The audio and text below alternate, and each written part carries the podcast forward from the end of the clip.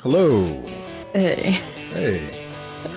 I, I I I swear I think I sent you one of her videos, but this woman uh, on TikTok kills me with her voice, the voice that she does. Hmm.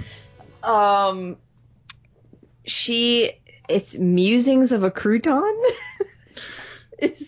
I don't think like- I've seen that one before. and she's doing this this character and this voice and she, it looks like she's had the page for quite a while but she just started doing this and it's taken off and there's something about her first of all she's writing amazing jokes like the one that i just watched she's like it was it was the the 15th anniversary of 9/11 and I was in the uh parking lot of a uh, throw I was in the parking lot throwing pebbles at theater kids yelling it doesn't get better who comes up eh, who comes up with jokes like that anyway I was lost in that I apologize but that's why I'm I am laughing because I think she might be the best thing I've ever seen like the best person I've ever seen on TikTok. I think we're all caught in a, a TikTok rabbit hole now. There's a combination of people who organically talk to themselves, you know, Yeah. do it naturally, and then there's a, just people who are like, I need a distraction. I need something to take my mind off of what's happening. Okay, TikTok Uh, it is. Yeah, I've been in the distraction mode Yes. and I really needed it. so I've been on TikTok more. And then I I've just I somehow have created a perfectly crafted for you page. Ah. Like it it rarely misses. Where I'm like, oh, okay, fuck this. And I've sent you a couple videos and you've been like, yeah, that works. hmm hmm But yeah, I've all, I like I've been on TikTok for you know well over a year, year one year and a half, whatever. I haven't created anything until recently, but you know, uh, like I've just been using it more lately, more than I even did in the beginning of the pandemic, which I know everyone was kind of going on there for the first time then. Yeah, I think people are really, like I said, they're honing their solo acts right now with their with their skits and their, uh, Yeah, you know, just this the single camera sitcoms are, are are hitting perfection at this point. True, true, true, true. Yeah, I don't know if that particular person if she's a comedian or a writer or what, but whatever she's doing, she needs to do more of it. It's it's really good. I hope she gets work off of it Yes. because it is so funny. I've come across a spate of creators that are doing their own take on just reading the news. Some of them doing it sarcastically, some of them doing it just straightforward, but I, I find it calming, you know, just, uh, yeah, like a like some of them are like doing a Jon Stewart type of thing, and some of them are legitimate. Yeah, yeah. Like there was a trend over the summer of people uh, trying to keep up with a news teleprompter, and I think that may have inspired some folks. Like, I can do that news voice, I can do that cadence. Let me give it a shot. Oh, it's difficult. Yeah, It yeah. So is. if you can do it, keep doing it. Yeah, Like, l- hone, hone that skill. A lot of people don't know they have a pedal at their foot that controls the speed of the teleprompter. Like it used to be something a third party would control, but now, yeah, they they control it from the uh from the desk. So That's uh that's like new technology because whenever I was uh working on working on little old sets, it was a person controlling it, like a third, like you said, a third party controlling it. there was a young lady that um she interned with the company I worked for uh, a couple of years back, and she left to go pursue a, a job in newscasting. And it's been great to see her, you know, rise to fame and everything. She's actually gotten a, a, pretty good spot here in Chicago at this point. I don't want to call her out or anything, but Yeah, but good for her, whoever Yeah. she is. yeah, but it's it's interesting to see like the behind the scenes stuff. Like, um, I don't know if you remember a couple years ago, there were some stories coming out that newscasters uh, they they were cutting back on the fact that they used to be able to take out a cameraman with them or a camera person rather. And a lot of the footage that you see, a lot of that stock footage was either, you know, something that was already on file at the studio or footage taken with their iPhones. So Hmm. yeah, a lot of what you see on the news is just the newscaster like capturing the uh, the essence of the moment as well as Shit. standing in front of the camera themselves that they're setting up and uh, you know giving the story. So I mean, I know that they definitely like go through and get footage from people on Twitter and stuff all the time. Like Oh, that's yeah. a very common thing. Mhm. But I didn't realize they were doing that. That sucks. Yeah, yeah. Like they should. God, I don't know. Right. It's like Just- stupid. cutbacks, but it's it's putting more stress on the person that's already delivering the news and you know the the the, the facing front of the story that they're trying to get out there. Who's ultimately going to catch all the all the uh, the the uh, blowback from it from people who are like you you took this the wrong way, you know that sort of thing. And like, I don't know. This is this goes back to the same like when we talk about like automation and stuff. I'm like, these Mhm. jobs are already disappearing, like because they want to make more money. Like I don't. I, you're like, we can't raise the minimum wage at McDonald's because then, you know, like who will want to work there? And it's like they're already replaced, and like machines will take over. And like they're going to McDonald's right now. yeah, It's Yeah. all like machines take your order now. And it's so weird. It's weird that they'd rather pay for the technology than just give somebody sixty bucks. I, I was speaking to someone that works at a uh, um, a paycheck distribution place, right? And I was Mhm. I was telling them like, look, you know, I because the the thing that they're doing now is they're giving out like gifts instead of uh, you know giving out like bonuses or incentives to people. They're giving out gifts. So like uh, a mouse pad that will also charge your phone wirelessly or um, this UV cleaner that you can put your mobile device inside of and it will clean it, but it's branded with our company logo. Like I get Right. you want to get the company logo out there, but the great motivator, the thing that's going to keep your employees just a little bit more pleasant to work with, give somebody 60 bucks.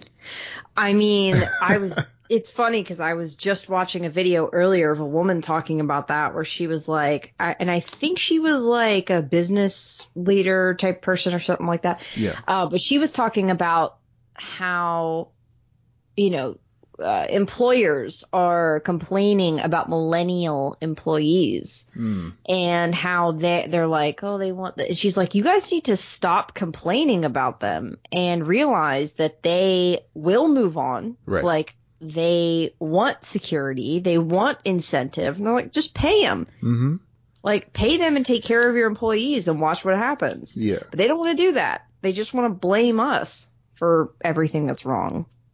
It's it's You know? that yeah, it's that old meme where you see a hand reaching out from the sea, and there it's someone who's drowning, and it's like you know employee looking for a livable wage, you know needs Yeah. a motivation to work, and then the manager's hand comes out from the panel from off panel and just high fives that hand and says pizza party. Yeah, I'm still I'm still convinced that like managers are freaking out right now because they know their job is useless. Yeah, the middle management, absolutely. Yes. hmm Yeah. Yeah. Because you have like team leaders who are going, "Oh, we, you know, we're doing well and everything like that." Who are who I mean, that is kind of a management, but they're also doing their job. Yeah. It's, you know, and they should get paid a little bit more for kind of looking over people. But at the same time, most people really, especially in professional settings, they really don't need someone over their shoulder like that. That's true. They can get things done. In fact, sometimes they get more done. Yeah. And I mean, I do val- I, I value the input of a good um, on-site manager, somebody who Yes. understands that you have members of a team who are working hard and don't have time to sit in meetings with upper management all day because you want them to be productive. You want them to get out the product. But yeah, sometimes there are people in that position that are really just kind of like on autopilot.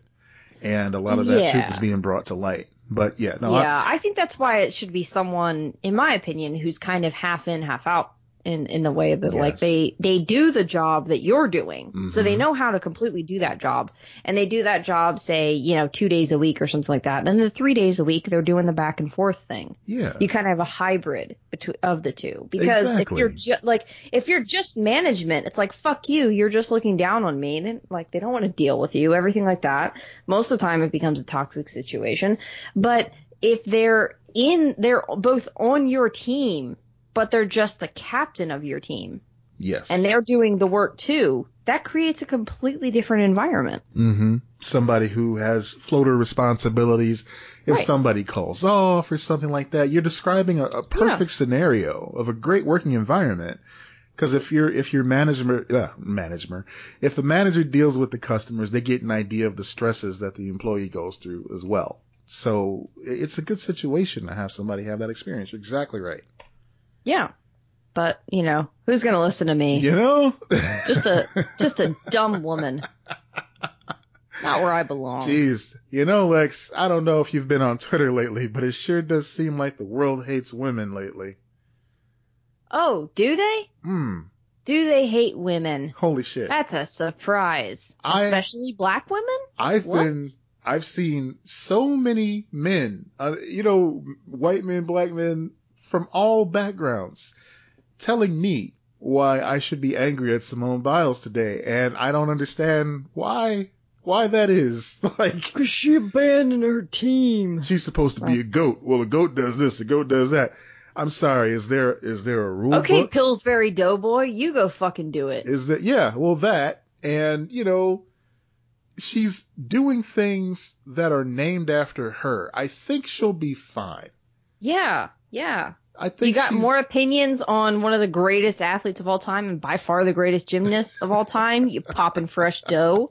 Jesus Christ. you know and you know to touch on the simone biles thing even briefly like she's Also, that was that was not an offense to thicker people. I I myself have some thickness to me. That was an offense to you know the guy. yeah He's a piece of shit. you know the guy it's it's different when somebody bails on you in the middle of a of a, a team endeavor versus someone who realizes that their head is not in it because of outside, you know, instances, understandably, and they step down to let the rest of their team shine and succeed, which they did, and still Yeah. stay there to cheer on the rest of the team. So she didn't take her ball and go home yeah. She moved You know- aside to give her team a fighting chance because she knew. And they're the petty petty little fuckers Yeah. that would like rage quit a board game because they haven't seen the sun Yeah. in like 12 years. no, Go out into the sun, touch grass. right. What the fuck? Like, what is wrong with you? I mean, you know, this is this is uh, a, it's a it's a an Olympic event. You're playing at an Olympic level, and you know, like I said before, that she's doing moves that are named after her. They're expecting her to do these moves, and they're very intense maneuvers that no one else on Earth. And they keep reminding us that no one else on earth can pull this off but her. And she's only done it a few times. So why are we just counting down to watch her injure herself for our entertainment when she knows that she'd be better off cheering on, you know, her, her teammates that are trying to get Olympic gold for the first time. I mean, to me, it seems selfless, but of course, you know, that's common sense and not trying to do a hot take about it. I mean, because they have this idea 100% that women, um, especially black women, but Mhm. women in general, are meant to completely break themselves in every fucking way, mentally, physically, everything, for their entertainment, You hit the nail on the for head. For whatever they want. You hit the like nail. that's what they want. Yeah. They want you to fucking break. They want you know what they wanted? They wanted to watch Simone Biles fall and break her fucking ankle and cry and be carried out of there. And then they'd make fun of her. Like Yeah. they made fun of um uh, the ice the ice no no no, who was the ice skater who was assaulted? oh, Nancy Kerrigan? Nancy Kerrigan. Yeah. You know how long they made fun of her for that? Oh, yeah. On everything. Horribly injured and every late night show, every Yeah. even SNL, even you know the the morning shows, everything made fun of her. She had a fucking pipe taken to her leg. Yeah. And people laughed at her. right? She was entertainment to them. Right. She came back. You know? But like that's it. Like they they want to like they treat people like they treat the cars in NASCAR. Like especially women. Yeah. I want to watch you crash and burn from my couch because I haven't seen the sun in a couple years. I'm a fucking vampire and dead inside.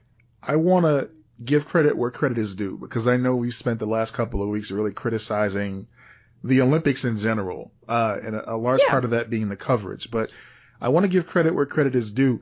Um, on NBC, right before she, uh, they, they aired her performance in the, uh, preliminary trials, you know, hmm they, well, I should say right after she went, they aired a little piece about the, uh, the sexual assault that she went Yeah. through Yes. along with all the other, uh, gymnasts on the Olympic team. And we've talked about that. We've touched on that before. I'm not going to get into detail or anything.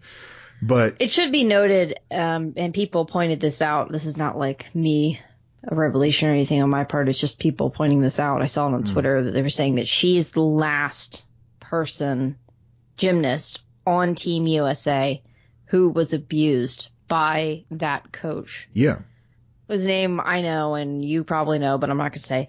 Um, and she basically kind of stayed on the team to try to have some accountability. Exactly. Because she is the face. So she didn't need this. She didn't need this. No. She was doing this for the benefit of the next generation of gymnasts coming up. Uh, without that influence. And, yeah. And I, she probably should have retired. Like, and I'm sure she's feeling that right now. Like, I wish I would have. But I still think she did the right thing. Like, yeah, I I think even if she didn't finish this the way that she wanted, mm-hmm. and if she wants to keep going too, like that's fine as well. Like she should be incredibly proud of herself, like just on an emotional level, I agree. on a on a level as a survivor of this who has become an advocate as well. I hope that the people who aren't as vocal um, you know, of course, the, the people with the negative opinions are always going to be the loudest on Twitter. That's how it works. But I hope people are, are noticing, uh, the grace that she's handling herself with and, and the kindness that she's allowing herself. You know, there, there are people who are boosting her and, and, you know, trying to be sympathetic with mm-hmm. what she's going through because nobody can understand the high level of competition that she's she's working at, no one can fully understand, you know, just from the sidelines what she's going through.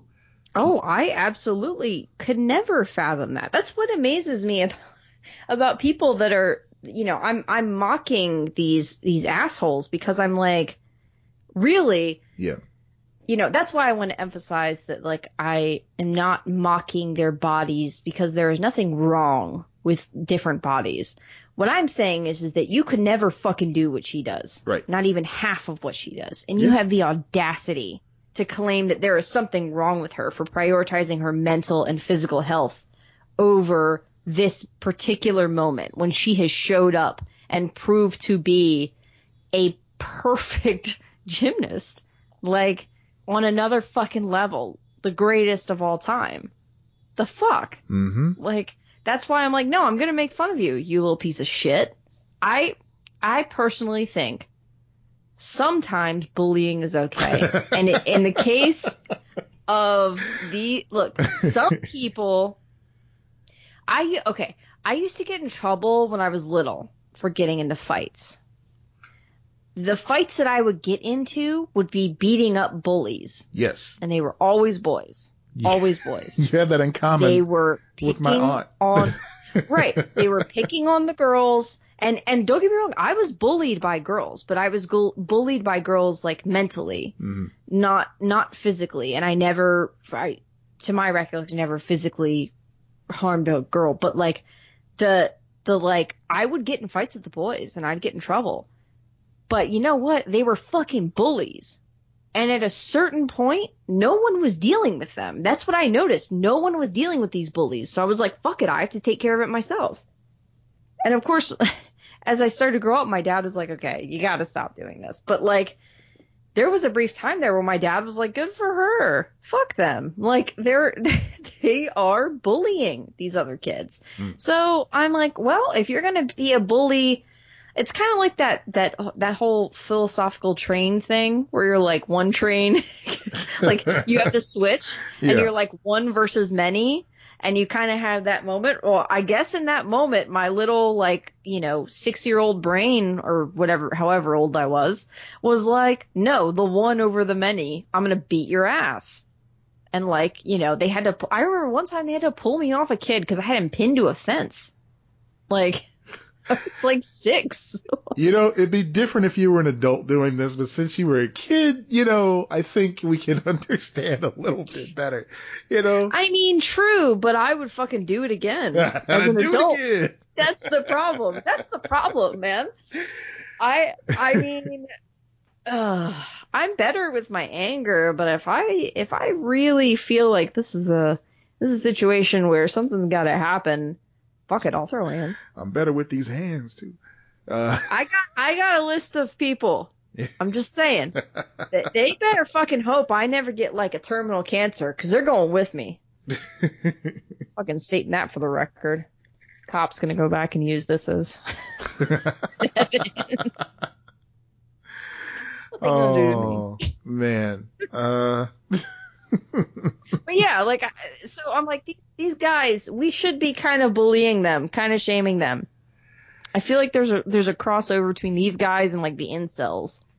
Where I'm like, maybe you should get your ass a little bit kicked. I don't know. something needs to happen. That's for sure. night. Sorry. You know, it's it's Sorry. just Twitter trolls been having too much free rein lately. That's all. Yeah. Uh, like oh God. It's just annoying. I'm very annoyed. Understandable. I got harassed by some dude today. Like I'm just Ugh. done. Yeah. Yeah. Yeah. Just run just running errands. And it was like trying to talk to me. I'm like, no. And he's like, fuck you. I'm like, oh my Oh, god, really? Oh no, you've proved me wrong. Wait, come back. Oh no. What? Yeah. Oh, Fuck off. okay. and this other woman was standing there. She's like, the fuck is these are these dudes' problem? Like it was just like, oh, okay, whatever. He just said no, then fuck you. Like, oh, that's you've. There you go. first that of all, you've, you've shown the extent of. I think he of- wanted. I think he wanted money or something. But Oh. like, either way, Yeah. that's not that's not going to get you anything. Never. Whatever you're trying to get here. No, no, Nothing. There's, there's nothing for you here, and especially now, now that you've shown your ass. Right. And also, if you're a man approaching a woman, like in in a parking lot, what it's like it doesn't matter. I'm going to automatically be like, no, because I'm worried you're about to fucking murder me. right. Like, you need to be cognizant of that. If you're not, there's nothing I can do for you. You gotta have some awareness of, of how this works, obviously. You know? Yeah. Um, especially in, in situations like that where, you know, you're, you're a smaller woman and it's just a matter of understanding how certain things look, you know, how certain things are going to be Yeah. read. You got to understand that. So yeah, dudes, maybe don't come up with, with such energy. if you, if you're going to even try to come up at all, Jesus Christ, don't come up at all. Uh, that's my thing. Don't come up at all. read read the room. Yeah. Yeah. Yeah. I mean, you know, you can get a vibe off of people too sometimes if you're really paying attention. Just like this person is open, this person is a little Yeah. closed off. They've got, you know, their their shoulders hunched. They're in a hurry, you know, something like that. I I don't want to micromanage anybody, but yeah, I mean, if you have cultural awareness, if you have social awareness, Yeah. um, you can kind of read the type of people. Like, okay, say you're doing a survey or something like that, you know Yeah. And you're trying to get interaction on that. There, there used to be these kids downtown Chicago that would hang out with these red jackets on who were trying to like recruit other people to do something. I never paid attention, so I don't know what it was for. But A sometimes, cult. yes, more than likely. Yeah. I was having a Yeah. bad day and I would wear it on my face and they would not come to me. Other days, Yeah. I'd be hanging out with Archie and we'd be walking down State Street and, you know, just hitting up different spots and everything like that, window shopping or whatever, and not buying anything because we were broke as fuck. But yeah, just looking around and they would approach us like because we look like just two friendly dudes and it's understandable. But yeah, if you see a woman by herself doing anything, chances are move on. That's that's what you should probably do. yeah, and I and I find that like I find that to be brilliant. Like I think you're a great salesman or whatever whatever term we want to give to like those kids that like they could read Yeah. and they're like no no no I know this isn't good. I don't want to like completely burn this bridge. Right, right. I don't want to have a, a, a an incident, you know? Yeah. and not even just uh, necessarily an incident, but just the idea of okay, maybe that is a person that later I can, you know, approach under different circumstances. Right. But if I piss them off, they are forever going to be exactly how they are right now toward me, Very true. which is, you know, long game, long con. That's that's my life, guys. I'm in the long con. The long con. everything. Yeah. Yeah. That's what all this podcast is. Can I get a dollar? Is that Yes. awesome? You need a See, dollar? All that Yeah. time, it, it finally paid off, guys. Oh, I I really really wish this long con had been bigger stakes for you, but okay, I'll give you a dollar. I wish you thought this through just a little bit more, but if that's your price, but guess what? You got a dollar. I've just been trying to sell you a box of Girl Scout cookies all this time. And it just never felt right until just now. That's what we are. This is this, this is all this was. You've been Yeah. you've been here physically twice. Thanks for the journey, y'all. Oh, okay. All right. I feel like we can keep this energy going for Britney Spears. What's going on with Britney? Britney updates. The bi- okay, so we've got two big pop culture stories that we have been covering for a while. Mhm. Have some updates. Um, the Britney Spears thing, I I just wanted to give like a small a small update in the sense that like nothing has happened to change her circumstances, but this is a bigger move than anything else that has happened thus far other than her testimony. Now, if you remember, her testimony was to try to get some temporary changes done, but this is the first time that she has filed to, like, legally filed to remove the conservatorship. Amazing. Um, so they have filed to suspend and remove, I'm sorry, remove and suspend the conservatorship from him All right. from Jamie Spears. And from what I have gathered, um, I've talked about exceedingly persuasive before on this, like a, a podcast that we like, and one of the hosts of that is a lawyer.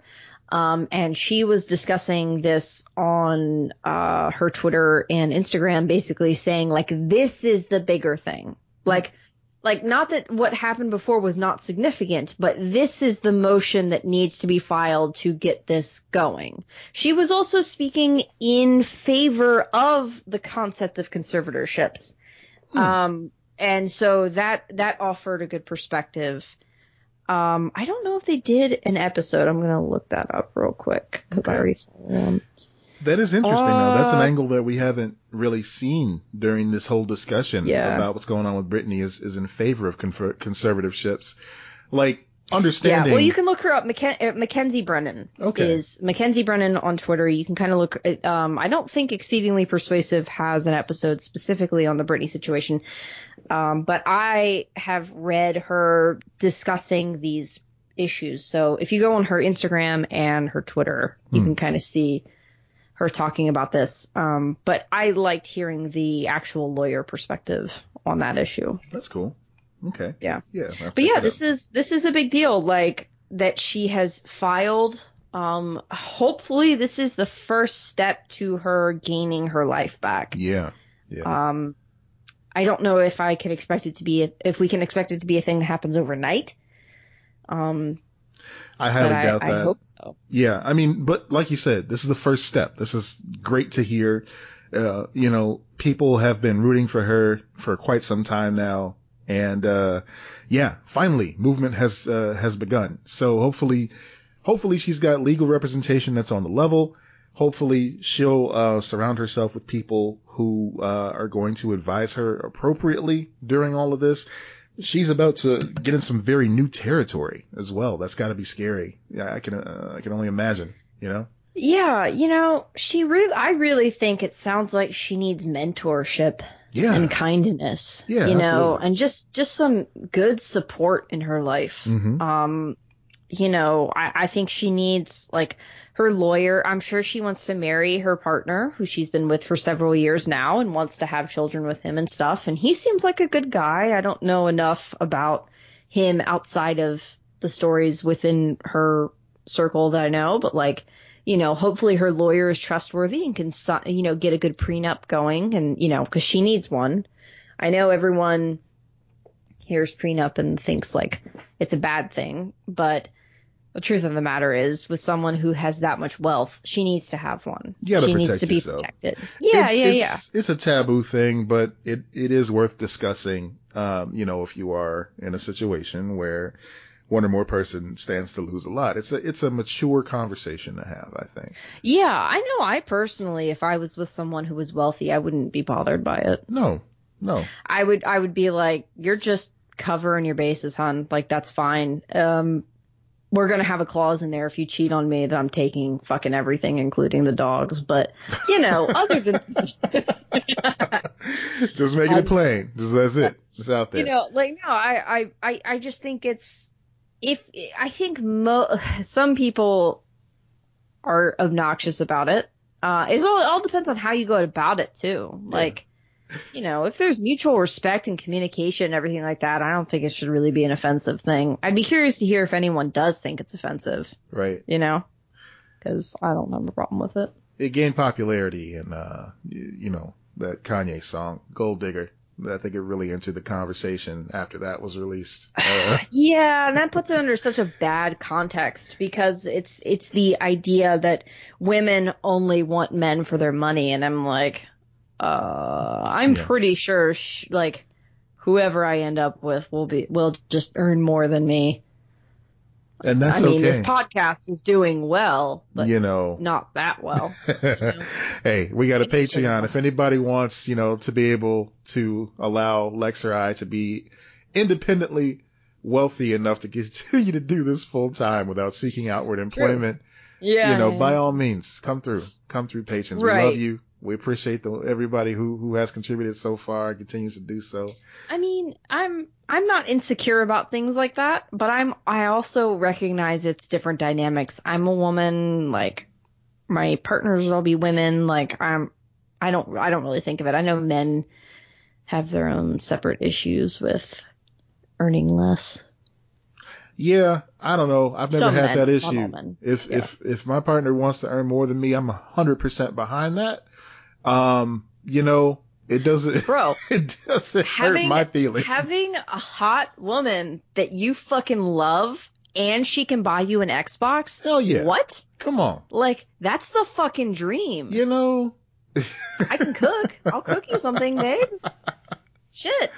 right. You know, and it's it's important like I- like we were saying before, it's important to have these mature conversations uh, in a relationship because once you start making money a taboo thing to talk about, and I think that's really like a generational thing. I think people are Yeah. really easing up on that now.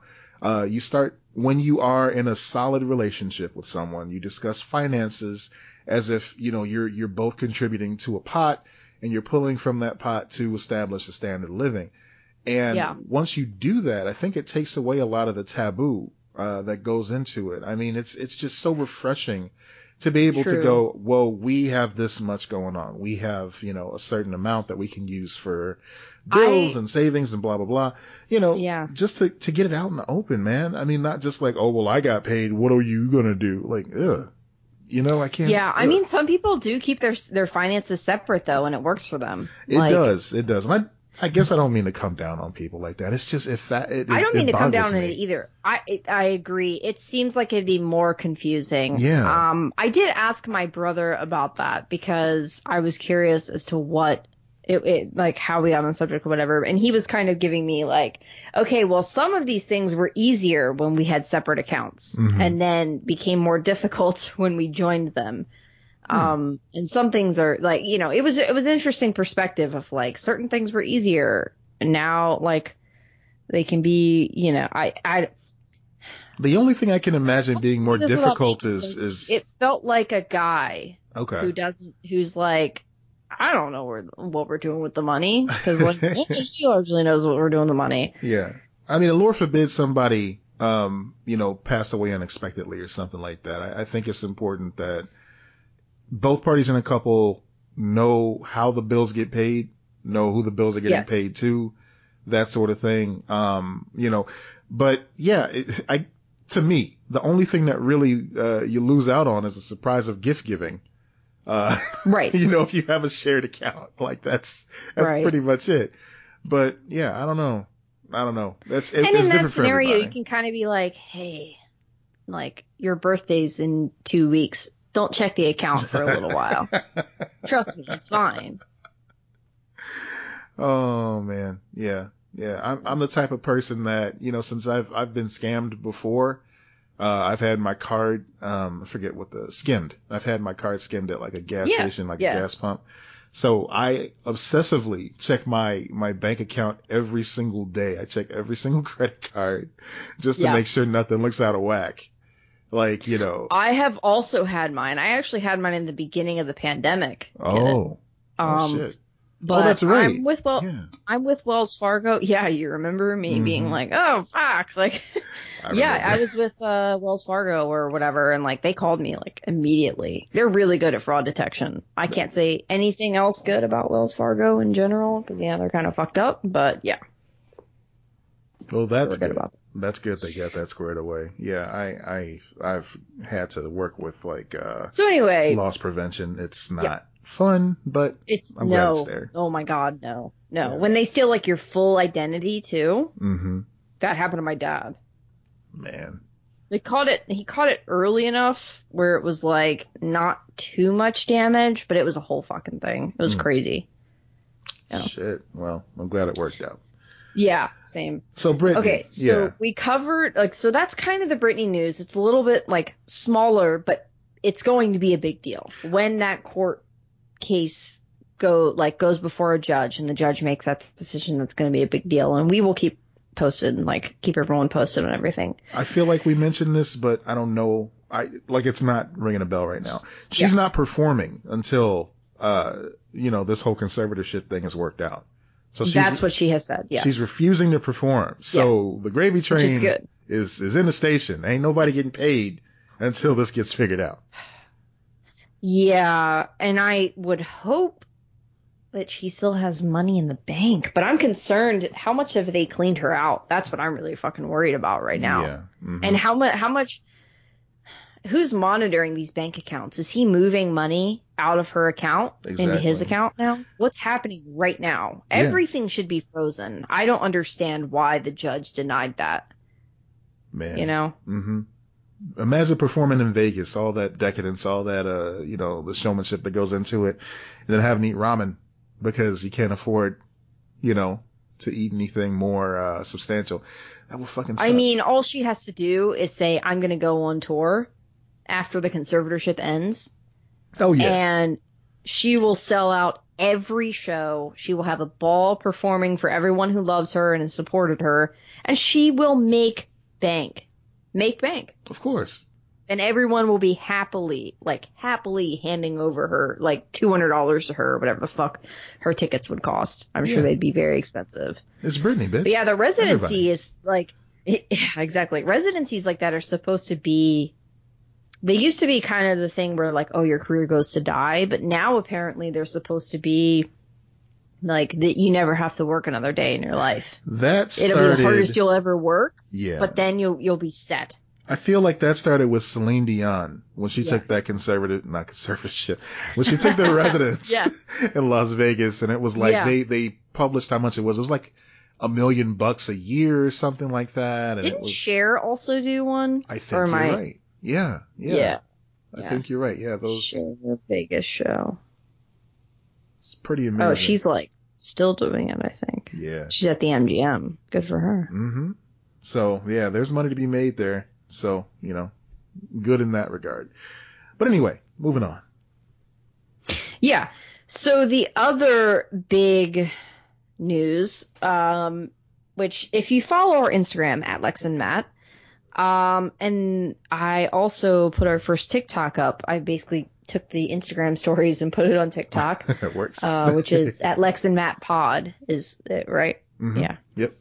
Um, Bennifer updates. Jennifer. Really big Bennifer updates. Here we go. Which, by the way, I on Saturday was out hanging out with Eric. Eric is in the Instagram stories that I'm referring to, or the the TikTok. If you go follow us on TikTok, you can see it. The Instagram story is gone by now, but um, our our TikTok has it where I was like, I'm freaking out.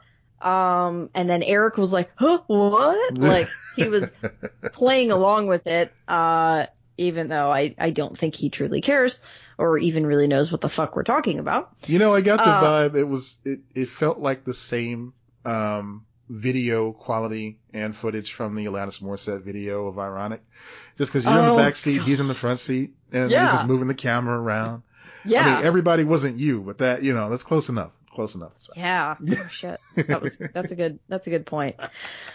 Uh so Simon, listener, our UK, our British correspondent, my co-host of Cape Side Chats, sent sent us a picture of Jennifer Lopez posting about her 52nd birthday on Instagram, and amongst the pictures was her full on kissing Ben Affleck. They're Instagram official. They are 100% back together. Since then, so I freaked out. I was like, holy shit, because I really thought they were going to keep playing this coy, being like, oh, we're not together, but it's clear they're together. And now there's like, there's paparazzi photos of them together, and like they're the same looking photos from the video that they did years ago, the music video that they did, that she Uh, did. Yes, Jenny from There's the some conspiracy theories going on that like they're recreating that video, not necessarily that the relationship is fake, but maybe it's fake. Um, she was seen wearing a Ben necklace, which someone, someone I can't remember who it was was on Instagram was like, "I'm out. This is it. like I'm done.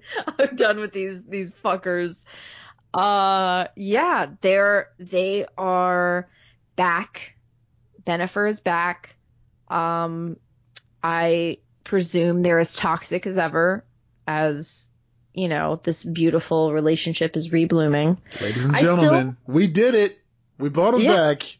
Bennifer is in play once more. Look, I still want to believe that they are supposed to be together, and this is like, or this is a this is a notebook moment. This is a notebook moment. Yeah. But another side of me has kind of died inside and become very cynical, and is like, they are just really fucked up, and they're just having toxic like reunited. I don't know. We'll know- have to see where it goes. Sometimes you're you you you're in a situation where someone's in your life and you're not mature enough to handle that level of relationship, That's true. or both of you aren't, you know, mature enough. It's possible they both had to go do some growing, live a life, Yeah. and come back and revisit. And this is that time. And now they're mature enough in, in themselves. They've both had very, very different lives apart now. Um, Mhm. but the fact that that love was able to bloom again, it is very romantic. I, you know, you can't deny that. I I agree. I love this idea. I I hope it works out. I hope it's both real and it works out because I do like this idea as well. yeah. Um, this actually happened to family members of mine. They Oh. went se- their separate way. They were high school sweetheart sweethearts. They went their separate ways. They married different people. They had children with different people. Those marriages failed for whatever reason, like various reasons, and then they came back together and have been married ever since over 20 years. So this like this does happen, and they got back together around the same age that Jennifer Lopez and Ben Affleck are. So like that is a thing that happens. Yeah. There are some people that just stay in your heart. You know, it, it sometimes it sucks to see that they had time that they weren't together. You know, hmm I think you can kind of think, oh, they missed out on this time together, but like, like you said, like they weren't the they're not the same people. Right. They're not going back in the same way, so maybe it won't break them in the same way. You I, know? I, I fully believe, yeah, you have to, you have to go through certain experiences in life to make you the person you are. Ugh, that's so fucking true. I hate it. I'm tired of this character development. I know what you mean. I know what you mean. Yeah. And it's just, you, you got to. I'm developed, man. properly developed. I'm Yeah. developed. you got to go through that in order to really be the best person you can be for yourself. And then once you find that person, then it's like, okay, now I can go and be part of a couple or whatever, you know, and just feel confident in that. And that's, that's a beautiful True. thing. It's a beautiful thing.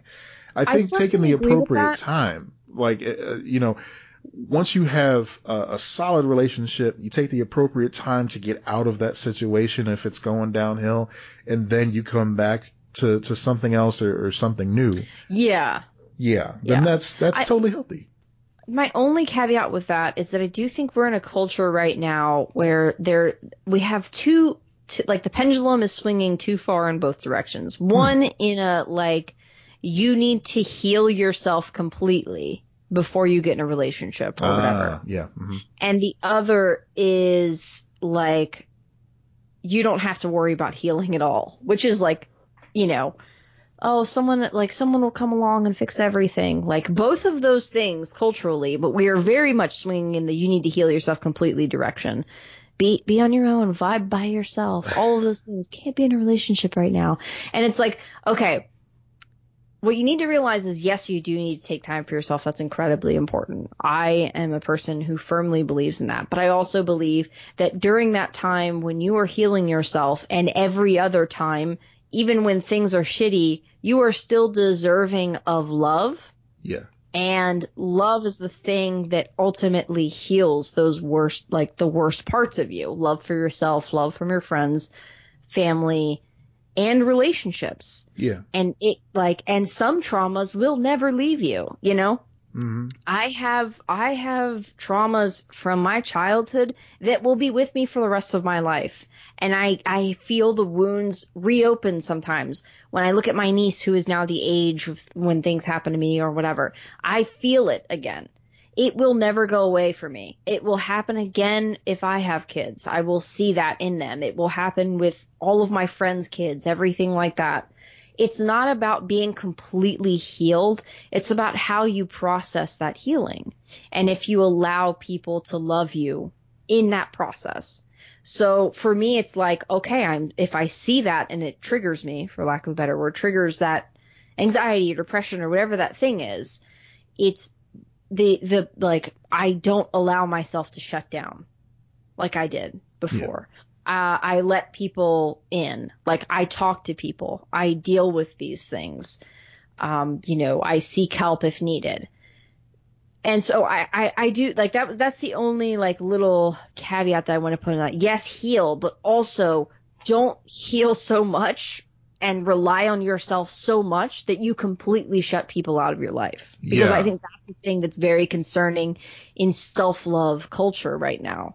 It's that we will shut people out and, you know, think we only have to rely on ourselves when nothing about the human experience is that independent. I'm sorry, it's not. We, I'm- it takes a village is a thing for everything. That's true. And I'm sympathetic to people who do fall, fall down that, that rabbit hole because yeah, I mean, it's, it's very easy to get to a point where you enjoy your own company and you realize like, well, I'm not problematic and Yeah. I'm, I'm not really a risk. I, I love myself. So why don't I just spend more time with me?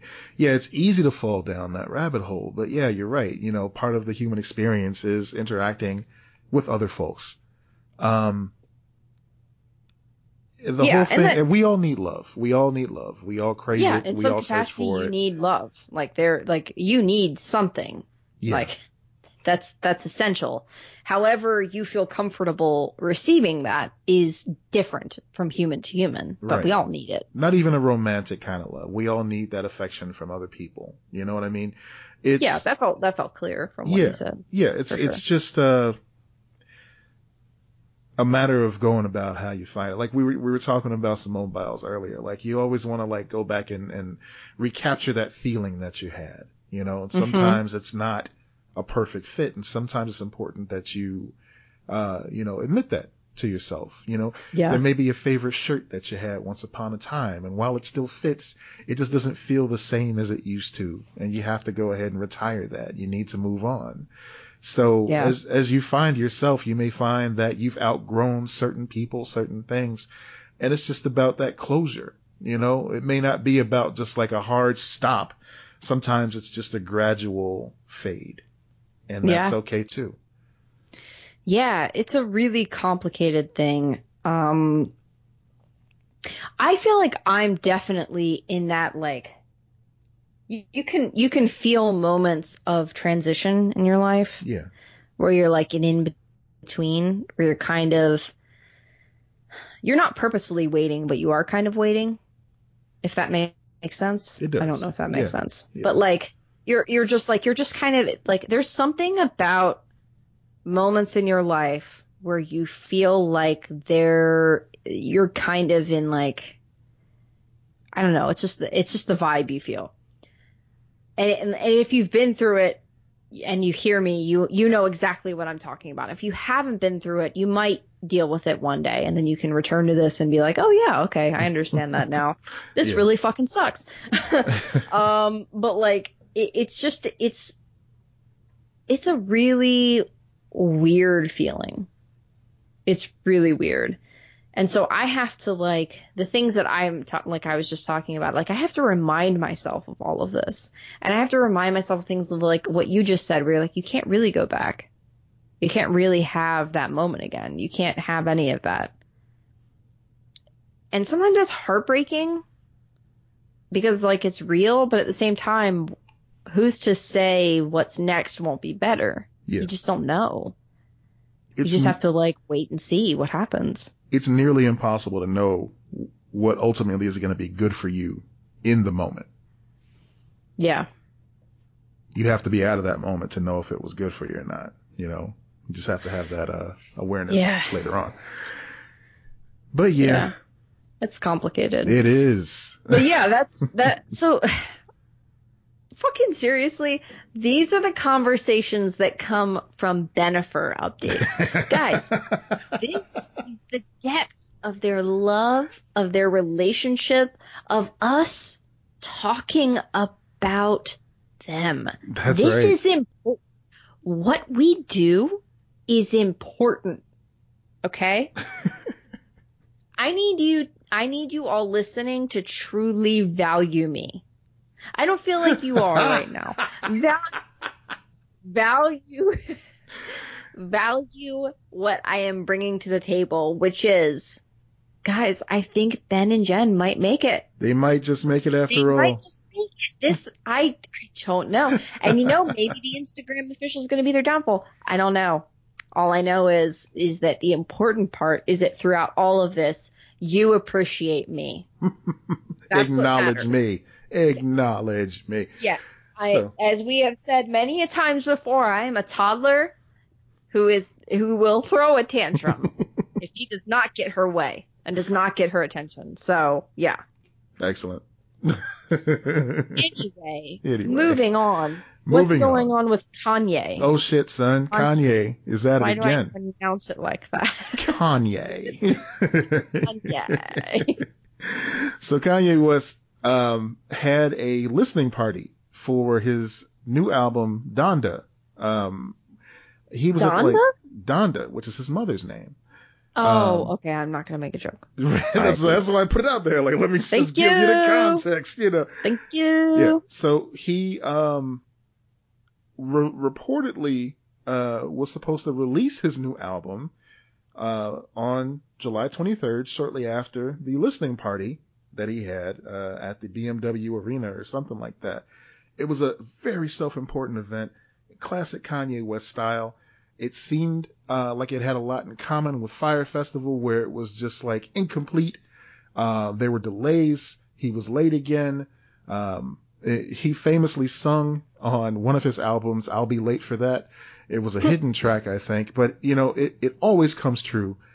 Classic Kanye. Uh, he stood in the middle of a stage as we listened to songs from it. It, it had features from Jay-Z, all that great stuff. So, of course, people, his fans, his, his, his diehards were clamoring for a release. Uh, it didn't happen.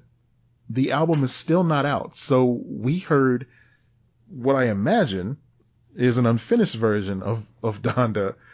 And the, oh. the final, the final release is, is supposed to happen, um, August 6th at this point now. So almost two I mean, weeks. that's not far away. That's It's- what next.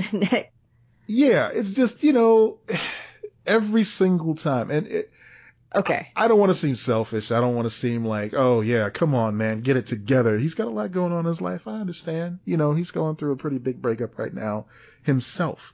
Um, it- it's just, man, I don't understand the, the drive of his fans to always take what he says at face value.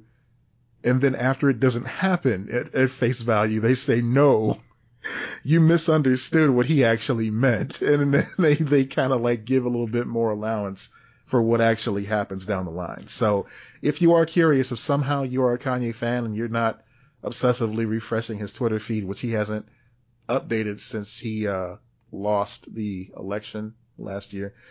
Um, Allegedly. Yeah, yeah. I mean, you know, they're still counting Give those the votes. man yo. some credit. Yeah, yeah. He won. Did he though? All right. So yeah, the album is coming out August 6th, Friday, August 6th. So uh, let's see if that happens. I don't know, y'all. We'll uh, we'll Are see. Are you gonna give a full report? Yeah, I guess. I don't know, man. I haven't I'll really. take that as a no. Yeah, you got that right. I feel like the time that I've spent listening to his music just it dwindles more and more, and I don't. I'm trying to like keep it in perspective. Like, is this an old man thing, or is it just I'm tired of his bullshit thing? You know. I don't know. I just I really think don't it's know. the bullshit. I think that people who aren't on Twitter, honestly, they I think they enjoy Kanye more. Yeah, yeah, I think you're right. I mean, we had to see him piss on his Grammys. Oh my god, I forgot about that. See, yeah, Yeah. it's it's all so about like, the performance. no wonder we don't like him. man. We watched the man piss on Grammys. It's it's him going on TMZ and saying slavery was a choice for me. It's it's the MAGA hat. It's the you know hugging up on on the ex president.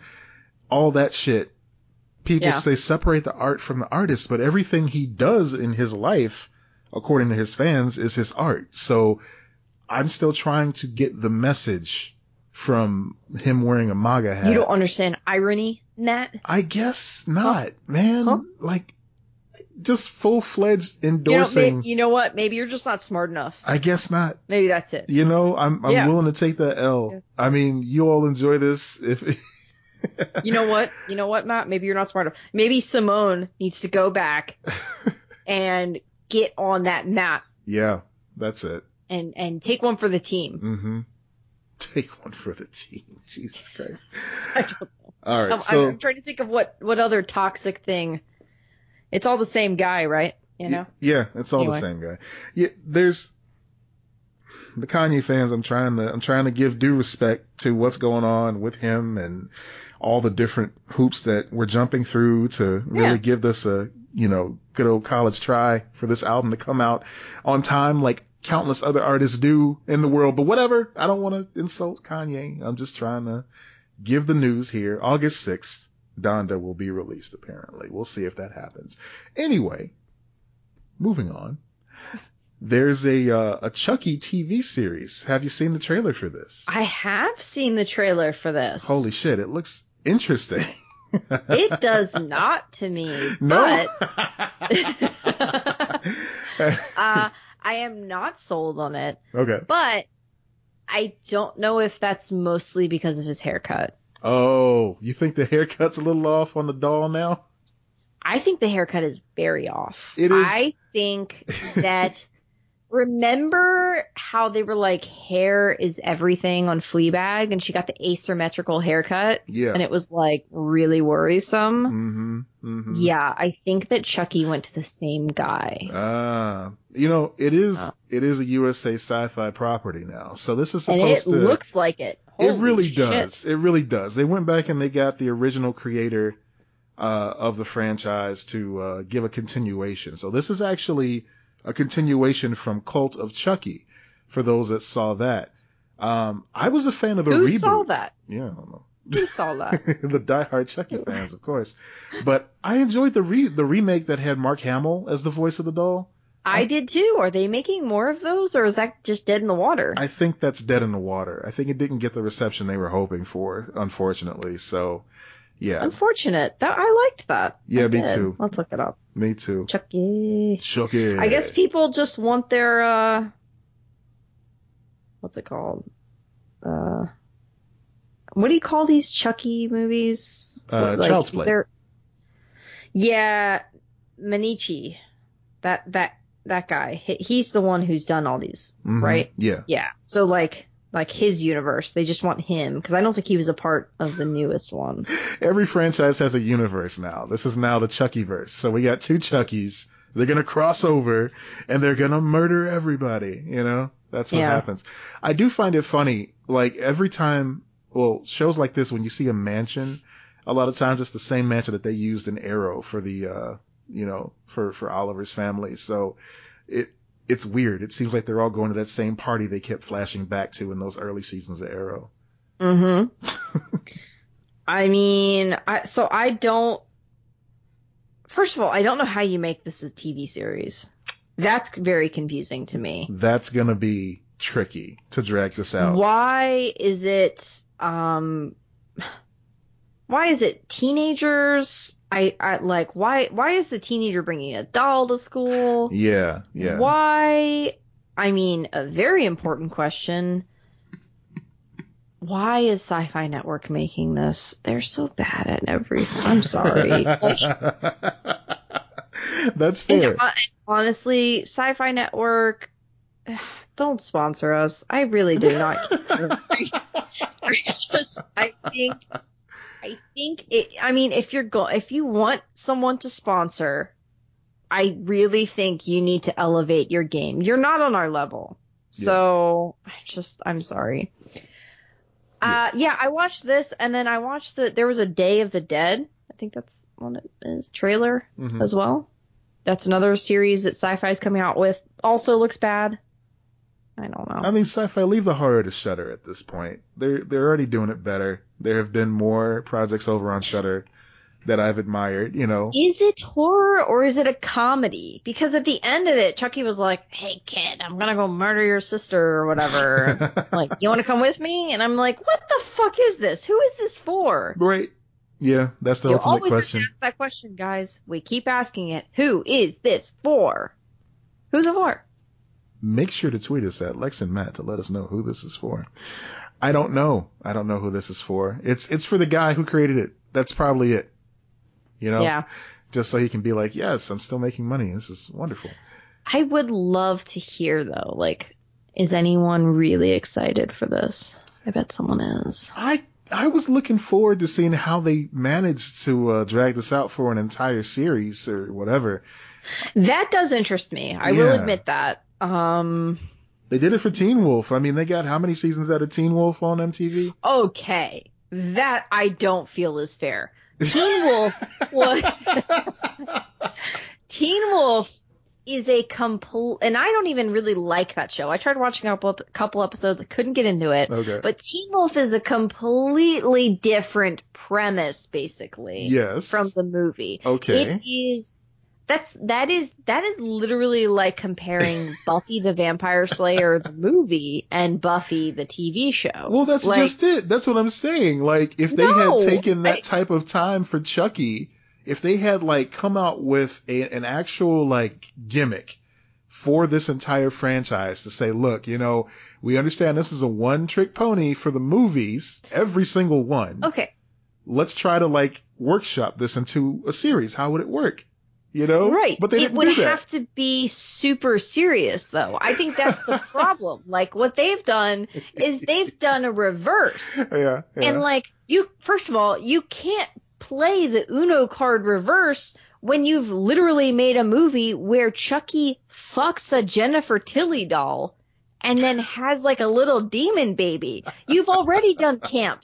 You've already gone off the off the rails. yeah. Like, so what is like like what is this then? If you're not doing what they did, I mean, basically the remake that they just had hmm would be the premise. That's the better comparison, in my opinion. That's the like the the apples to apples comparison of like a Teen Wolf or something like that. Like it took it, it modernized it, Yeah. it made it its own thing. Um, it was enjoyable.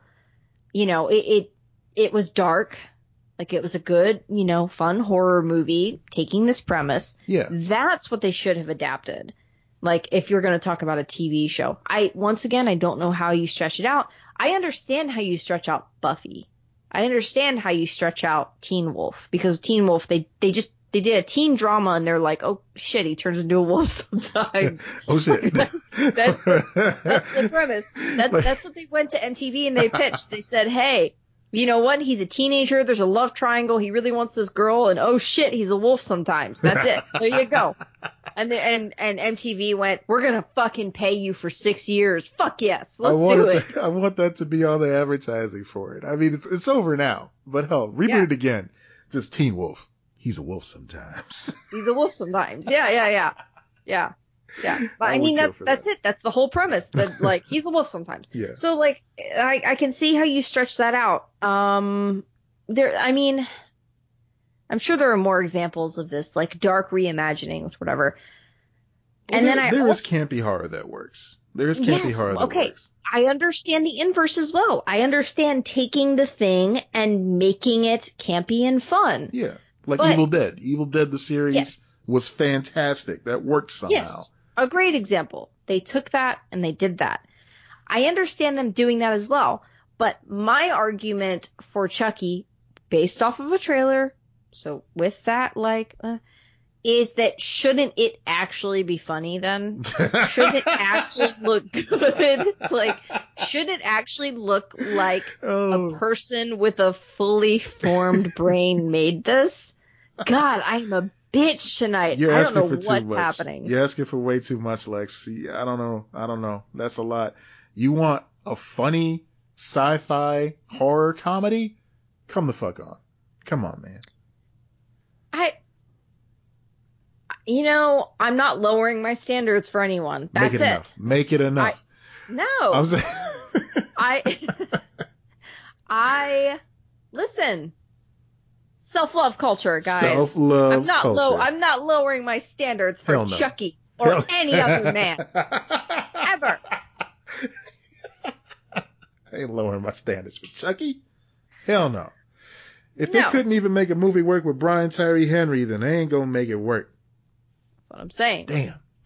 I no, really. I, I mean, I'll, I, I guess I'll watch it. It's gonna be on in October, you know, like Halloween, spooky season. You can get me to watch a, a lot of really stupid shit that time of year. I will say that. I'll give a lot of things a shot. Remember last year how I watched a horror film every day? That was a like, lot. I, I will do a lot. yeah, yeah. I'm a fucking idiot. But for you know spooky what? season, y'all. I'm gonna meet you halfway. It- Yeah. It's it's like this. I agree with you. Syfy needs to fucking try harder because there have been several premises at Syfy that seem like they would have been a good idea, but Yeah. then Syfy just fumbled it at the fucking I don't know 50 yard line. What is football? I don't care. Anyway, they didn't make it Um, work. I don't know either, actually. Football, I'm not not too knowledgeable about. I don't know. So. Somebody, somebody write in. Anyway, like yeah, there Don't. was there was a whole thing like they did a, a Wizard of Oz gritty reboot. Yeah, You know, I remember that. and that is something that I've always thought would be so cool to see because basically Agreed. Return to Oz was just a fucking metal movie and it was released under Disney somehow and I still don't know how that happened, but it was like dark. The and the Wizard of Oz also scared me a lot as a kid. Yes. There's a lot of big, like, you know, stuff happening in this story. There's Yeah. a lot of dark shit happening that they just kind of shrug off and sing about in the MGM production Right. that would just like ruin a person. You know, a house lands on somebody. That- Let's start with there, with that. That lion just wanted a fucking brain, and no one would give him a brain. just throw a lion a brain. Do you brain. understand how terrible that is? Just get a lion a brain. He's hungry. Speech impediment. That's it. He wanted a brain. You know, and then if you you could even go to another version of it. You go to the Wiz. That was dark Yeah. too. You had the subway Yeah. trying to murder you. Come on. Yeah, Yeah, if you haven't seen the Wiz, folks, you, you need to. it's you been a long time, but yeah, I have seen it. Wow. Same with the return. Um, so yeah, like if you're gonna get these properties, invest in them. Yeah. Invest heavily in them. Yeah. Give them a lot of money. well, you know, I think that's that's a big source of the limitation right there. Like, like you said with Teen Wolf, he turns into a wolf sometimes. Maybe some episodes are flashbacks to when Chucky was just a murderer before he turned Yeah, into a doll. Yeah, Yeah. you know, like oh, this is how this influenced what uh, the kid's going through now, and he's got to talk to Chucky, and Chucky's going to walk him through how to murder this person this week or something, instead of having to give us like the real shitty CGI that we saw in that trailer. Yeah. Ugh, man, it's a rough one. It's rough. It's rough. The So, trailer was rough. You know, we haven't seen the show. And and trailers can be deceiving for sure. That is But true. Based on the record, like you're saying, based on the record of Syfy, I don't have a lot of confidence in it. Man. Yeah. So anyway, well, we'll see how that goes. All right. Um, what else we got?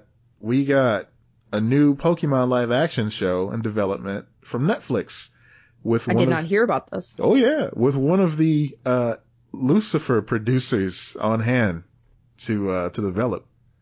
Lucifer's Joe Henderson is helping develop a Pokemon live action series and it's an early development over at Netflix. Uh, this is coming from Variety. So this isn't just one of those rumors that we've heard for years like, oh, Right. the, the Legend of Zelda is happening at Netflix.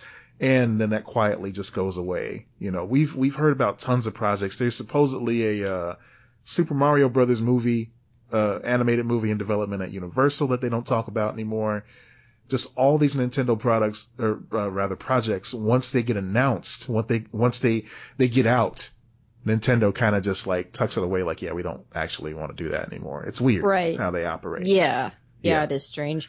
So is this going to be like like a like a like the uh, Detective Pikachu? Because I was a big fan of the fuzzy look. yeah, I hope it, I hope it does look like Detective Pikachu. That was a good, uh, a good middle ground for those, uh, for those designs, I think. You know, they still look cute, but they also look like a little bit more realistic without looking, you know, disturbing. Except for Mr. Mime. There's no way to make that look any better. But for the most Yeah, part, it agreed. looked okay, you know? So we'll see. Netflix and Pokemon, uh, they've had a pretty good relationship over the past, uh, couple of years. And they Uh, will spend the money. They'll just cancel it early. Like, Yeah. you know. Yeah. You only get well you only get like two seasons, but they'll spend the money on those two seasons. That's true. And Netflix has really been uh, driving hard into the anime adaptations of things lately. Uh, like Castlevania has been big. Video game adaptations in general. Witcher has been a big hit for them. So it is common sense that they would try to get something as popular as Pokemon uh, under their umbrella. So Yeah. uh, I don't think this is going to be a continuation of anything from Detective Pikachu. However, I think it's No, going to no, be a no. separate thing altogether. I didn't think it was going to be in that sense. I just hope that they kind of made. I mean, they were so fucking cute. Yeah. Pikachu. I'm still sad that I didn't get the true fuzzy Pikachu um, stuffed animal like the movie. Right. Right. They right. all just looked like regular Pikachu. yeah. They they fucked up that like in a big way. I think. It's true. Sell, sell me the toys. I want teddy bear Pikachu. Yeah. I'm still disappointed that the new Masters of the Universe cartoon that came out with a Moss Man action figure that is not mossy like the old Moss Man was. It's just plastic. So they let me down, guys. What? Come on. Unfortunate. Yeah. That's Huge the least failure. of things. Um, I, I'm sure everyone has heard by now that Masters of the Universe came out on Netflix. Uh, Masters of the Universe Re- Revelations, uh, from Kevin Smith's camp. He produced it and wrote several episodes of it. Him and Marc Bernardin of, uh, Fat Man Beyond, of course. That was, um, well received by critics and there were some very diehard fans of He-Man that has some strong words for Kevin Smith because, you know, they're diehard fans. This seems to be the theme of the episode. Just fucking old men with opinions. Go outside. Go outside. Go outside. Go the fuck outside. Touch Moss Why Man. you? Yeah. Touch Moss Touch Man. Touch Moss Man. Touch it. Touch it. Touch it. Remember what Earth is? Remember humanity? Remember living things? Remember re- respect? Mm. Touch it. Mm, preach.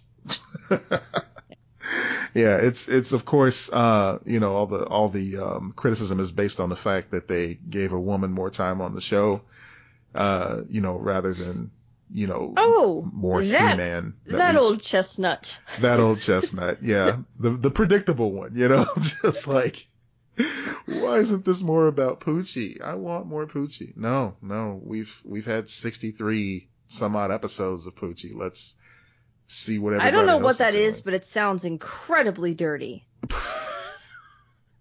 I started referencing the old Simpsons thing where they tried to add a new character to uh, Itchy and Scratchy.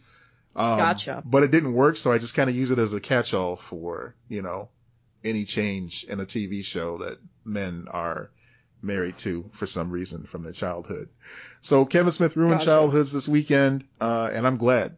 I'm glad he did because it was a good story, and it's only the first part of the story. So whatever you're mad about may change by part two. And it's always important to remember if that ruins your childhood, then your childhood was great and you deserve to have something ruined for you. That's true. You That's know? true. And the last thing I'll ask about this, who the fuck do you think you are that you imagine that Mattel, Mattel known for making He-Man toys, would let Kevin Smith kill off He-Man permanently? Who the fuck do you think Kevin Smith is? I think that's Smith a is? spoiler. I don't care. It's I- just, Okay. you know well, what I mean? It's I like need a- to give people some credit. Okay. Okay. But it's Kevin Smith. Do you really think No. that he- Mattel would let him kill off their cash cow permanently? Just like, oh shit, yeah, well, fuck that. He-Man's dead. Never. No! Never. I'm sorry. Okay. Yeah. No, people are really stupid. Um, how many episodes was it? It was like five episodes, I think. Maybe six. I don't remember. It was very fast. But it was only part one, and it clearly said part one on the marketing. Yeah. So, I mean, it's a TV show. Yep.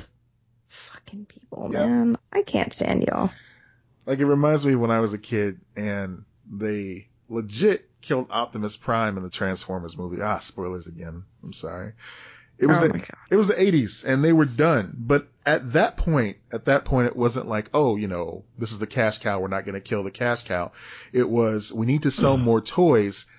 People are still looking for this toy that we've already retired. We've sold as many of these as we can. Let's kill this character off and make something cooler. So they were trying to like Oh upgrade. shit, really? Yeah, and they learned a lesson. They learned a hard lesson about that, and they ended up having to bring back Optimus Prime, you know, roundabout. Um, and of course, every I didn't know that was the reasoning. I thought they were just like trying to be creative. That's exactly why. Yeah.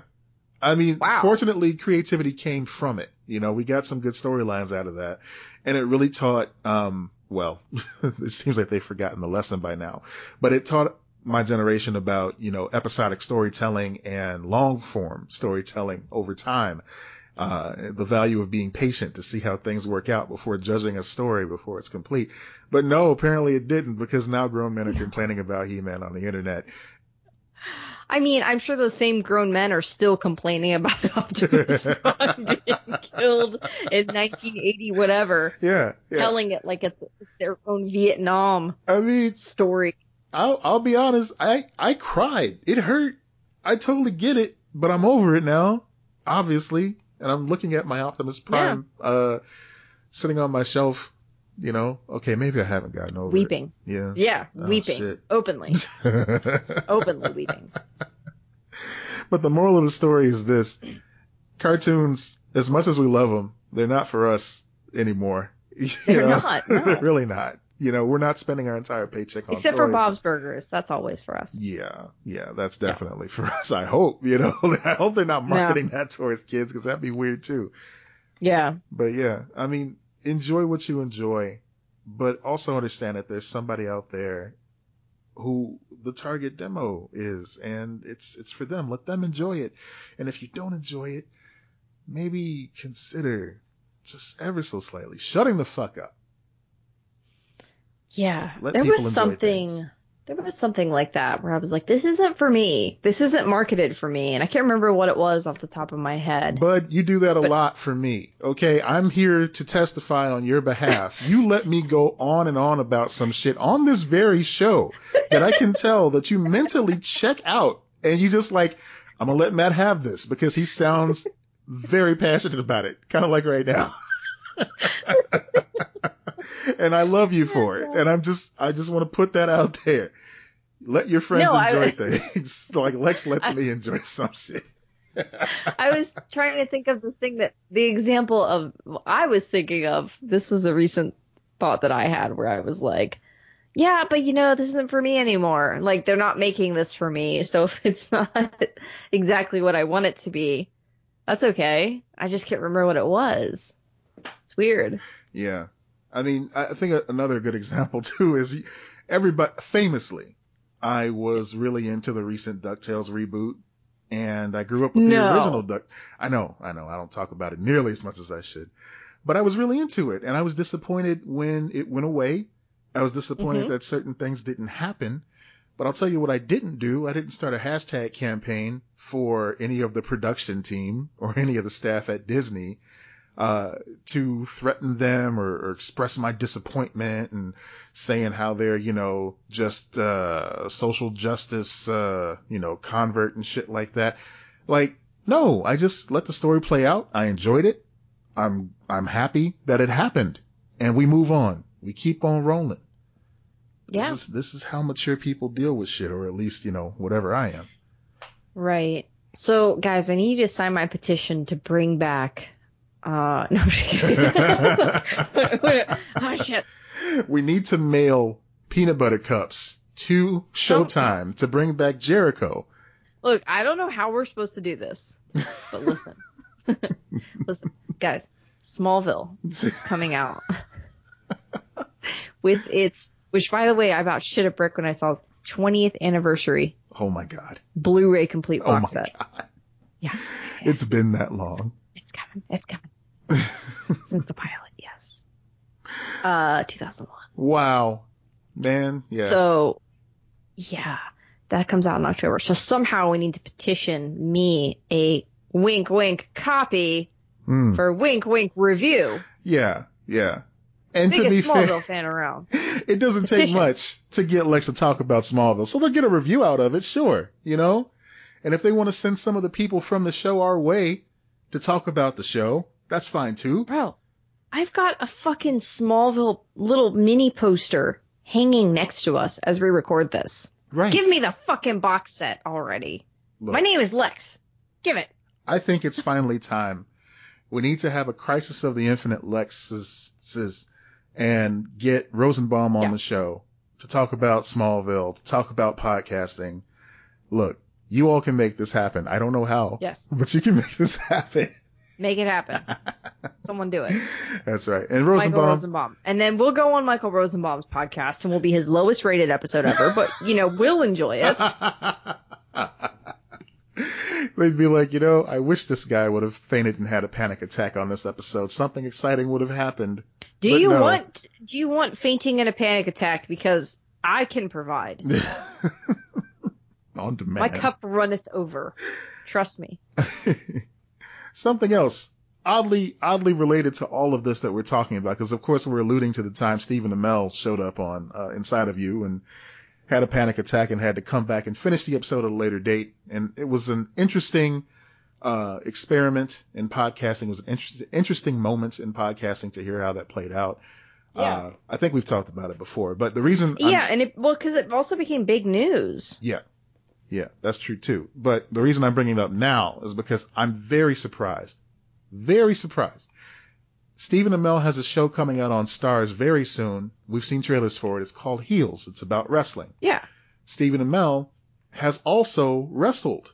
Uh, he's good friends with wrestler Cody Rhodes, who, uh, at the time when they first started hanging out, he was in the WWE. Since then, he's moved on to AEW. It's a, a, a company that he has a little bit more stake in. I'm surprised that Stephen Amell has not shown up on AEW to promote this show. And it makes me wonder, did, is there like a conflict of interest because the show touches on some of the darker parts of pro wrestling? And I'm curious to see, uh, you know, the show now to see what, what, what it entails. It's just very strange. He's just completely absent, you know? I mean, you can also make the argument that COVID has altered all possible things. Like we're Yeah. we're doing a lot more, but it's still very difficult. The That's- fact that they've even filmed shows and wrestling and all this stuff in COVID times is crazy. Mm, yeah, you're right about that. Um, and I also go, does Stephen Amell want to do it? Because we have learned he does not do anything he doesn't want to do. Yeah, he's an interesting cat. So yeah, he. he I'm still waiting for more of a more of an interview after that. That was a Mhm. weird story. So. Yeah, yeah, that whole situation on the airplane. Yeah, we we need more on that. I'm sure people, you know, everybody's stressed out right now. Obviously, you know, could have been Yeah. a stress thing, but until we hear more Did more, something happen? Hmm? Hmm? I don't know. I don't know. I don't know. We'll have to see. Okay. Ah, so yeah, that's what's going on there. Um, Yeah. yeah, man, Smallville, 20 years. Yeah. Yeah. You know what will really help me in the like pain of knowing that Smallville is that old would be a, a Blu-ray box set of the 20th anniversary of Smallville. That'll help get you over that that time I, period. you there. know it will. It really will. Yeah, yeah. I'll do an unboxing video and everything, guys. I Fancy. That'll be nice. That'll, that'll be on TikTok. Uh, all right. So, um, I bought a wall of weird to the table here. Ooh. There is, uh, Speaking of, we have a whole fucking segment named after Smallville. Continue. I'm sorry. there you go. That was rude. There you go. Well, well, this, is- Yeah. this appropriate. It's timely. Yeah. Uh, this is from the Boston Globe. The title of the article is The Fyre Fest of Overnight Camps Closed After Six Days. So, of course, it's the summertime. Wait. What? What year is it? Why did you just Fire Jumanji Festival? all of a sudden? What what year is this? What? It, the Fri That was the festival though that like had the whole thing, right? yeah, yeah, exactly. Yeah, so this is this is a camp that's going through a similar series of events to Fyre Fest, I believe. So we're gonna we're gonna check it out here. Oh, okay. Okay. Everyone can agree that Camp Quinebarge, Quinebarge, Quinebarge, Okay. did not go as I thought planned. you were saying it was named Fry, like it was another Fyre Festival, and I was like, "Are you fucking kidding me? like they, who let these assholes do another one?" right, like Okay, Ja Rule, what the fuck? Uh, the rustic overnight camp abruptly shut down earlier this month after just six days. Camp directors informed parents who had shelled out $3,400 for two weeks that they needed to pick up their children the next morning following a quote unquote summer of challenges, capped off by delays from the camp's food supplier that made continuing untenable. The decision to close the 85 year old camp Molten, uh, I'm sorry, in Moultonboro, Nor- New Hampshire, in the middle of the summer left campers bereft, counselors stewing, and some parents furious. Soon, stories began to circulate of problems that went much deeper than late deliveries. Counselors hired just days before camp and lacking basic training. A counselor punched in the face by a child, and a camper later hit in the head by the same child. Dirty dishes provided in at multiple meals. At least Ugh. four campers vomiting and getting quarantined, while some Ugh. parents said they weren't informed, and staff quitting and being fired in high numbers. So this sounds like a pleasant experience to have, you know, And they said this camp has been around for how long? 85 years? 85 years. So first of all, I just want to I want to point out how short-sighted it is for parents to send your children to a camp during this pandemic for 2 weeks straight. Bold of you to assume anyone gives a fuck anymore, Matt. Not someone who would spend $3400 on camp, I assume. They just want to get the kids out the fucking house. Like, you've been home all year long. We need to get you the fuck out. Go and catch whatever you're going to catch. Here's yeah, all of the kids, it was like kids there are named things like Brentley and Atticus. Atticus, no. Yeah. Not Atticus. Willow. There's a lot of willows at that camp. Calliope. Oh, so many calliopes. That that is the most pretentious. I no. Apologies. Do we have anybody. any calliope listeners? Have we offended you? Someone's holding their infant child named Calliope right now, listening to this, going, eh, How dare What? you? How, how dare you? All right. "How dare you?" we have been in tears, the article goes on to say. We have been in tears, bored and devastated the whole day. The camp director is lying to you all, the camper wrote, a certain camper wrote. You have to trust us. You have to. We are not joking and we are not having fun. So many things are wrong with this place. The boy's father, who found the note folded in his son's pocket days after camp closed and provided it to the Globe, requested anonymity to protect his son's privacy. Uh, bro, I am straight up not having a good time. Yep, yep, personified right there. Tales from the aggrieved make Quinebarge sound like the summer camp equivalent of Fyre Festival, the ill-fated music fest that promised luxury accommodations in the Bahamas but instead delivered FEMA tents and second-rate cheese sandwiches. I'll have you know, those cheese sandwiches were third-rate. The cheese wasn't even on the bread. The Globe spoke with more than a dozen parents, current and former staff, and campers. Some believe camp leaders used the delay by Sysco, a food supplier, as an excuse to end a fiasco of a season. A Sysco spokeswoman confirmed that the company told the camp that its food would be delivered by, uh, rather, a day late during the first week. Shock does not even begin to cover it. Rebecca Grove. It was supposed to be two weeks. Yeah. Yeah. It's six days. That's right. Rebecca Grove, a Foxborough parent who sent two children to Quinebarge, wrote a letter uh, to the camp afterward. She moderates the Abandoned Camp Q 2021 private Facebook group where livid parents have gathered to compare notes. It's Camp Q? Camp like QAnon? Oh God. I think okay, more than likely she just didn't feel like spelling out Quinebarge, but that does leave room for confusion. Someone's gonna get in that group and they're gonna think that they're in like they they have unlocked the next level of QAnon and they're just gonna find a bunch of people going oh God. My child is lactose intolerant. They gave him full lactose. oh man. Perhaps there were some early red flags, you think? As the Concord Monitor reported, many New England summer camps this year experienced a hiring crunch. Quinebarge's enrollment numbers spiked, but workers everywhere were scarce. And so just two weeks before camp began, leadership sent parents an urgent email, which the Globe obtained. We are in desperate need of additional staff for this summer, Carlson wrote, noting that 15 staffers had recently dropped or ghosted the camp. Carlson said he was looking to hire 15 to 20 more people this week when our training begins. A number of staffers told the Globe they were hired during that period and received minimal vetting or training. I was hired about four That- days before campers arrived, said MJ Laurie, a 21 year old counselor this summer.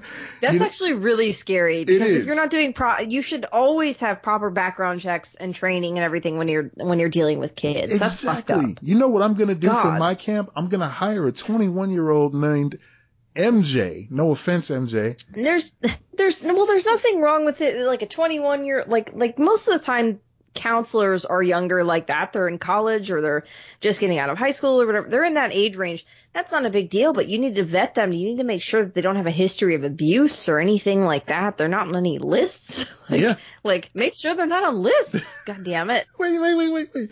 They just kind of said, hey, you were referred. We'll send you the application. You seem to be qualified. Do you want the position? oh my god Then she says, I'm guessing, I'm, I'm sorry if I misidentify here. I played kickball and got to see the turtle and the frog in the pond and learn about tadpoles. It was stuff like that, Lori said of their brief training. This they is- trained them about tadpoles Like, hey, look, and then they're like you're gonna take don't kill any kids Yo, you killing kids. Food will be here whenever. Uh, you're good, right? Okay, thanks. jesus Chris Bigler played Bigler. kickball and then they left me with all these kids. Chris Bigler, a 19 year old counselor who had attended Quinebarge in 2018 and called it the best summer I ever had, had no intention of working there this summer. But when the camp director reached out to him in mid June, he happened to be in a desperate situation. My options were either emergency housing or Camp Quinebarge, said Bigler. Oh fuck. noting that he received CPR, first aid, ropes, and archery training. Oh, I thought it was going to say he like passed out. Okay. An, Oh eight, no. an eight-year-old camper later described him as the counselor who did not quit, which I hope is a compliment. Yeah, yeah. I'm, I'm going to take that Yeah, as a, that sounds like he's he was like a, a sweet kid that became a counselor that under better circumstances would have been like the best counselor. well, that's good. That's good. Yeah. Uh, former camper Caden Gove's perspective, the whole experience was unusual. Caden, eight, said he was hit in the head with a wooden block by another camper. His mother, Rebecca, said he was bruised when he returned home. Caden's counselor, Bigler, said he was previously attacked by the same child, who punched him in the face, giving him a bloody lip. I'm not saying Are we that, certain this was a child and not just Chucky? or just, yeah, yeah, that's what it was. This, Yeah. it's all a tie-in. It's all viral marketing. This is, Oh god. Again. Syfy, spend less money on this marketing and more money on your show. So wow. A few days after camp's hasty end, Quinebarge sent out an all-camp email Upon reflection, we know that camp is only good for the kids if we can ensure their health and safety. Upon reflection, you need to reflect on that, huh? Uh, all right. That is why we soon, this, this, that is why as soon as we finish our closing work for 2021, we will begin preparing for summer 2022. How about don't? Don't do that. 80 plus years seems like a good place to stop. I mean, that's what sucks is that they shouldn't have been open. Nope. Nope. nope and they nope. tried, and now they've probably ruined it forever. Mm-hmm. Mm-hmm. mm-hmm. How many other businesses are in the same boat? You know, it sucks. Yeah. Wow. So, yeah, that's that's a great story. It's terrible, but it's great. It's, I kind of wish it, it became a. I was expecting a little bit of a Lord of the Flies situation. Maybe the children take over. Yeah. Maybe they kill a kid named There's a novel that that's kind of like that that I've been I've been trying to work my way through. I've been struggling with it for the past couple of months. Um, I forget what it's called. Uh, let me find it. Let me find it. But yeah, I did not like Lord of the Flies. No, I will say that I no. struggled with that. They, we tried. We read that our senior year, and I barely read it. Mm. It was not not my favorite. It was shoot shoot shoot shoot. This is in my order history here. Well, I'm reading, listening to Matthew McConaughey's Green Lights. Ooh, it's very good. Yeah, very good. Listening I, to it. I, I listened to it and I liked it so much. I saw it at a used bookstore and I bought the physical copy. I've seen you posting about that. I'm glad you're enjoying it. Yeah, it's he's he's an interesting dude. Yeah, I like him. It's good. I mentioned that I finished Malcolm X's autobiography. Yes, uh, and that was um, really something else. Um, I have yet to start Michael J. Fox's uh, recent biography. Hmm. Like it's it's cool. He lives such an interesting life. He has several biographies out about uh, what's going on with him. Yeah. Yeah. Uh, I think it was called like Fantastic Land or something like that. We'll move on because yeah, it's uh, it's taking too long to bring that but up. it's like it bores you. Yeah. Yeah, it's it's kind of told from the first person perspective of uh, some some people who were at like a um, an amusement park that got shut down and they got stuck there. Like there was no way to get off of whatever island it was on. So they all formed like different factions and they started warring with one another, you know. But the premise sounds interesting. Like it, it hooked me enough to Yeah. actually get the book. But yeah, it's just really slow in the way everything just kind of rolls out. Oh man, when it, when a premise is really good and the execution sucks, hmm big one of my biggest pet peeves. Same, same. Like just so much potential. And it's just Yeah. like, yeah, no. And like you fucked it up, but Yeah. you fucked it up. yeah. That's why sometimes I'm not that opposed to like ideas being rehashed and recycled if they're different enough, like make enough variations to it because I'm like sometimes people fuck up the the first one. Mm. Um, I don't think you should ever steal without permission, obviously. Like that's fucked up. But you know, sometimes you you take something like Lord of the Flies and you twist the premise a little bit and it's better. Yeah. I mean, is the Hunger Games not that type of shit? Basically. Yeah. You hit the nail on the head. Yeah. You've been right a lot tonight, Lex. As per usual, That's right. That's right. not really. The thing is, I'm I'm growing as a person, and that just leads to me. No, I'm just kidding. I don't care about any of this. So. All right, folks. Well, we appreciate you sticking with us. We appreciate you listening to this episode of Lex and Matt's Excellent Adventure. You can find us on all social medias at Lex and Matt. Uh, Lex mentioned the TikTok is at Lex and Matt Pod. You can also, Follow- Yeah, follow my TikTok. Alexis dot something dot Rose. It's my TikTok. Alexis something Rose. it's a good follow. So check it out. Yeah. Um, also, you can support us. If you do enjoy our show, you enjoy what we do, we want, you want us to keep doing this sort of thing, go to patreon.com slash Lex and Matt and throw us a couple bucks and we'll keep doing this for as long as you pay us. No, just, we'll keep doing this. It's a lot of fun. Yeah. yeah.